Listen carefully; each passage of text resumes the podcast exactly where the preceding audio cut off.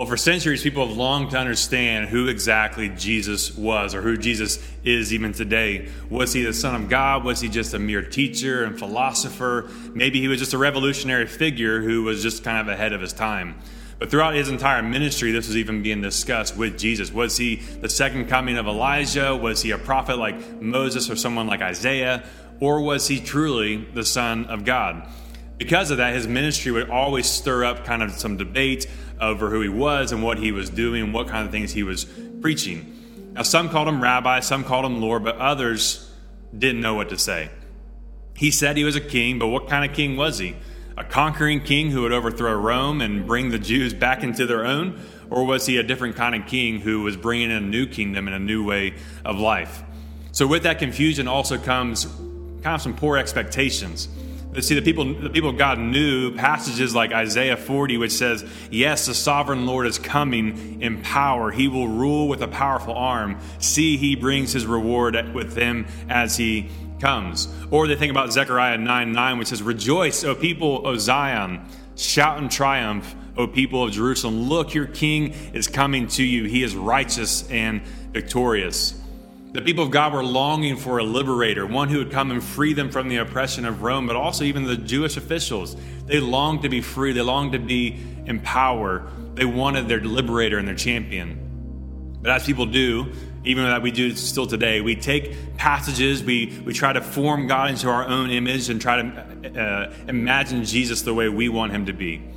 Because if you were to continue reading that passage from Isaiah 40, it would say, or uh, excuse me, Zechariah 9, it would say this Yet he is humble, riding in on a donkey, riding on a donkey's colt. Or further in uh, uh, Isaiah 40, he would say, He, that supreme coming king, will feed his flock like a shepherd. He will carry the lamb in his arms, holding them close to his heart. He will gently lead the mother sheep with their young. So you see this imagery of the righteous and victorious king humbly and gently riding into town on a donkey. Also, this conquering, powerful king coming in like a shepherd and holding the, the sheep, the innocent, beautiful sheep, lambs close to his heart. And throughout his ministry, Jesus declared many things about him. Right? He declared many things about himself. Just even in the Gospel of John alone, he said the seven I am statements I am the bread of life. I am the light of the world. I am the door. I'm the good shepherd the resurrection and the life, the way, the truth, and the life. And he also says, I am the true vine. So when we come to John chapter 18 and the story of his arrest in the garden, it could not be more clear who Jesus was and still is today. So let's set up the scene a little bit and talk about what has taken place because there's so much beautiful imagery in John 18 that if we just read through it quickly, we'll miss, uh, we'll miss out on what is truly happening in this passage. So, John 18, verses 1 and 2 reads When he had finished praying, Jesus left his disciples and crossed the Kidron Valley. On the other side, there was a garden, and he and his disciples went into it. Verse 2 Now, Judas, who betrayed him, knew the place because Jesus often met there with his disciples. So, to give some background, Jesus had just finished that private meeting with his disciples that we've been talking about. We see this beautiful imagery of him finishing praying that priestly prayer and now he's going into this garden. Now, the Kidron Valley was a place outside of the city. It was a deep ravine between the temple wall in Jerusalem and the Mount of Olives. Now, Jesus and his disciples crossed over this ravine into this place, and this was a place they would gather frequently.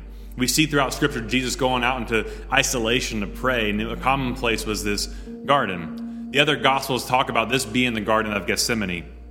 And there's so much power in the names and what these names mean. Gethsemane also is meaning oil press, this place where they would press and crush olives to produce that olive oil. Now, Kidron, on the other hand, means dusky and gloomy. And part of the reason it was called this is because the water in the stream in that ravine was often stained with the blood that came from the temple and animal sacrifices.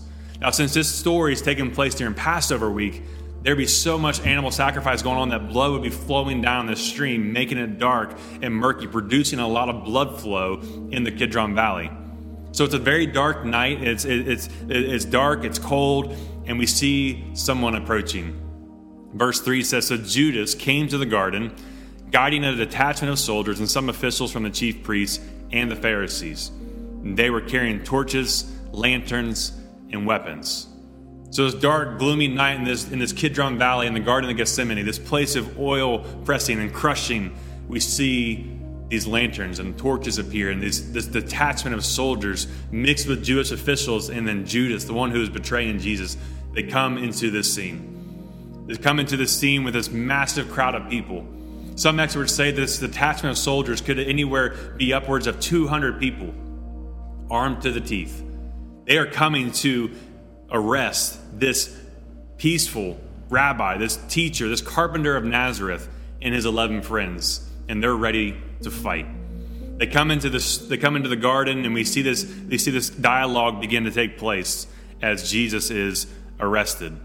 I think it's important to know that Jesus specifically chose this location. He wanted to choose this location, in my opinion, because of the symbolic language and the imagery that's being here. This idea of being pressed and crushed, because he too will be pressed and crushed under the wrath of God. The same valley is also uh, in the Old Testament. We see David fleeing to the Kidron Valley after being despised and rejected by his, his own son Absalom and the people of God. And now we see Jesus, who's about to be betrayed, despised, and rejected by his own by his own people, coming to this Kidron Valley, this place of abandonment, this place of sacrifice, this place of crushing. But Jesus was not here to hide.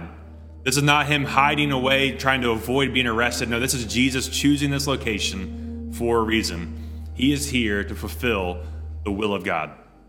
Verses 4 continues Jesus, knowing that all was going to happen to him, he's fully in control of the situation, knows what's going to happen. He went out and asked them, Who is it that you want? And they respond, We want Jesus of Nazareth. And he says, I am he. And it says, And Judas the traitor was standing there with him. And when Jesus said, I am he, they drew back and they fell to the ground. Again, he asked, Who is it that you want? Jesus of Nazareth, they said. Jesus answered, I told you that I am he. If you are looking for me, then let these men go. This happened so that the words he had spoken would be fulfilled. I have not lost one of those you gave me. So, as the officials and soldiers come into the garden to arrest this man and potentially arrest all of his followers, we see this imagery of Jesus stepping out of the shadows into the light from their lanterns and their torches, and he says simply, Who do you want? And they respond, We want Jesus of Nazareth, this carpenter. We want this peaceful rabbi. And they're there ready to arrest him. They're there ready, to, again, possibly to fight, armed to the teeth. But yet, in a moment, we see all those detachment of soldiers, all those officials on the ground before him. Why?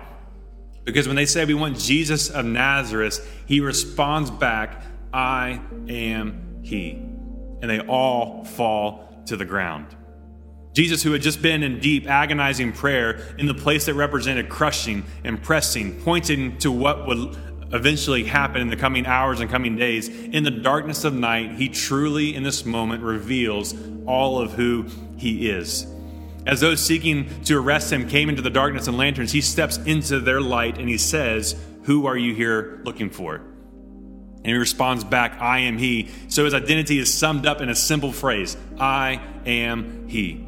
And he says this three more times throughout this short little passage. But Jesus actually stepped forward out of the darkness into the frail light of these people and he said, I am. Now, what's, what's, what's, what's truly happening here? he is fully identifying as God. It, it, it, calls back the story of Exodus when Jesus is taking the, when God says, I am, right? We see the story of him calling Moses saying, Hey, go to Pharaoh and say, Let my people go. And he says, Well, how, how, whose name do I go under? And God simply says, I am. I am the one who is before, I am the one who is after, I am the one that's all powerful, all knowing. I am. That's the name that got the people of God out of Egypt, out of slavery, the ones that made Pharaoh run and flee. And this is the name of God now being claimed by Jesus. Jesus is saying, I am God. Now, the, the reaction of those soldiers is explainable, right? So we see all throughout Scripture of stories like Ezekiel, Isaiah, or even see further in the story of Paul, or usually be Saul of Tarsus, and then also John. At the sight of God, at the name of God, people fall down in awe and they marvel at him. So Jesus says, I am He, and the soldiers and the officials and Judas, possibly even too, fall down in awe of Jesus, God in flesh. But he wasn't just telling them what or who he was, he was also telling them what he came to do. I love in verse 8 and 9 he says, I told you that I am he. If you are looking for me, then let these men go. This happened so that the words he had spoken would be fulfilled. I have not lost one that you gave me. But simply this is that Jesus is saying, I came to do a work. I came so that they could have life and walk away. I came so that they could be delivered. So take my life. I lay it down freely so that they could have life. Punish me so that they could be forgiven. This is the story of salvation right here. He's deliberately saying, Take me and let them go. Let them go has also the same connotation as the word forgiveness, which is absolutely extraordinary because it's basically saying, Take me and forgive them. Take me, forgive them. I will go to my death so that they and you could be forgiven. But once again, we see in this story a person who loves Jesus but simply is misunderstanding who he is. We know the story of Peter. You know, he's very zealous and passionate about following Jesus. And so he does what probably many of us would do for a friend and a faithful teacher. He pulls out a sword and he strikes what could have been a faithful blow, fatal blow to this man, Malchus and it says he took off his ear. Now, in my personal opinion, I think that was he was going for a kill strike. I don't think he was going just to cut off an ear. But look what Jesus says to him. Verse 11 He commanded Peter, Put your sword away. Shall I not drink the cup the Father has given me? We see as Peter puts his sword away in the other Gospels, it says that Jesus goes over and he heals Malchus. He heals the ear, the wound that Peter just delivered. So here we have Peter ready and willing to fight alongside his king, alongside his master, the one who is coming to conquer all of Rome and these officials. But this king was also the good shepherd. He was also the good shepherd who was willing to lay down his life. He was fully in control of the situation. He was prepared to drink the cup that had been set aside for him. He didn't need Peter to take up arms and fight for him. He needed simply for Peter to obey him and watch what he does. Shall I not drink the cup the Father has given me? See, throughout the scriptures, especially in the Old Testament, like Jeremiah, we see the cup representing God's wrath and God's judgment flowing and being poured out upon the people of God or upon the enemies of God. Here specifically, Jesus is talking about the cross. He's talking about that set aside moment where the wrath of God will be poured out upon him as he takes upon himself the sin and the shame and the guilt and the punishment for our sin and for our rebellion. He takes upon himself willingly and places upon his shoulders as he's being crushed and pressed in every direction. It's a cup with poison in it. It's a cup which he will drink on behalf of sin for the people of God. It calls back to Isaiah 53 says, Yet it was the Lord's will to crush him. It was the Lord's will to crush him and cause him to suffer. And though, and though the Lord makes his life an offering for sin, it was God's plan, God's will for Jesus to take the place of sinners, to take the place of you and me, to take upon himself the punishment and to take upon himself the wrath of God. That's what he was going to do. He was deliberately and voluntarily going to be abandoned. He was choosing to be rejected. He was being he was going to be crushed like an olive in the winepress of Gethsemane or like a grape in the winepress. Blood will flow out as it does with the sacrificial lambs that were being sacrificed in the temple, filling the, that valley with blood as a symbol of God's judgment. He would be the perfect Passover lamb. The blood that will flow from the Kidron Valley would also flow from his body as it purifies the people of God, so that not one of those that God had given him would be lost. He will save them, and they will be forgiven. That's what Jesus did. That's what Jesus did for his disciples. That's what he did for those soldiers. That's what he did for those officials. That's what he does for you. That's what he does for me and for the entire world. So, in a day like today, where there's still so much confusion over who Jesus is, whether he's a teacher, a prophet, a political leader, or just another revolutionary figure, this story shows who Jesus was. This is who Jesus still is. He's still God in flesh, laying down his life for his sheep for his people, following the will of God and taking the cup of wrath that was set aside for us.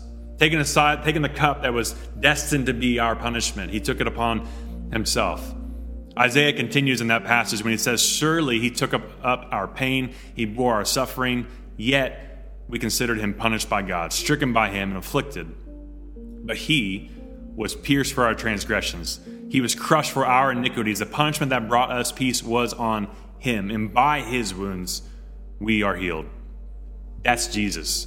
That's who Jesus is. He is the shepherd king, coming in power, but also, also gentleness and humility, coming to lay down his life for his sheep, to gather them and to bring them close to his own heart, holding them dearly in his arms.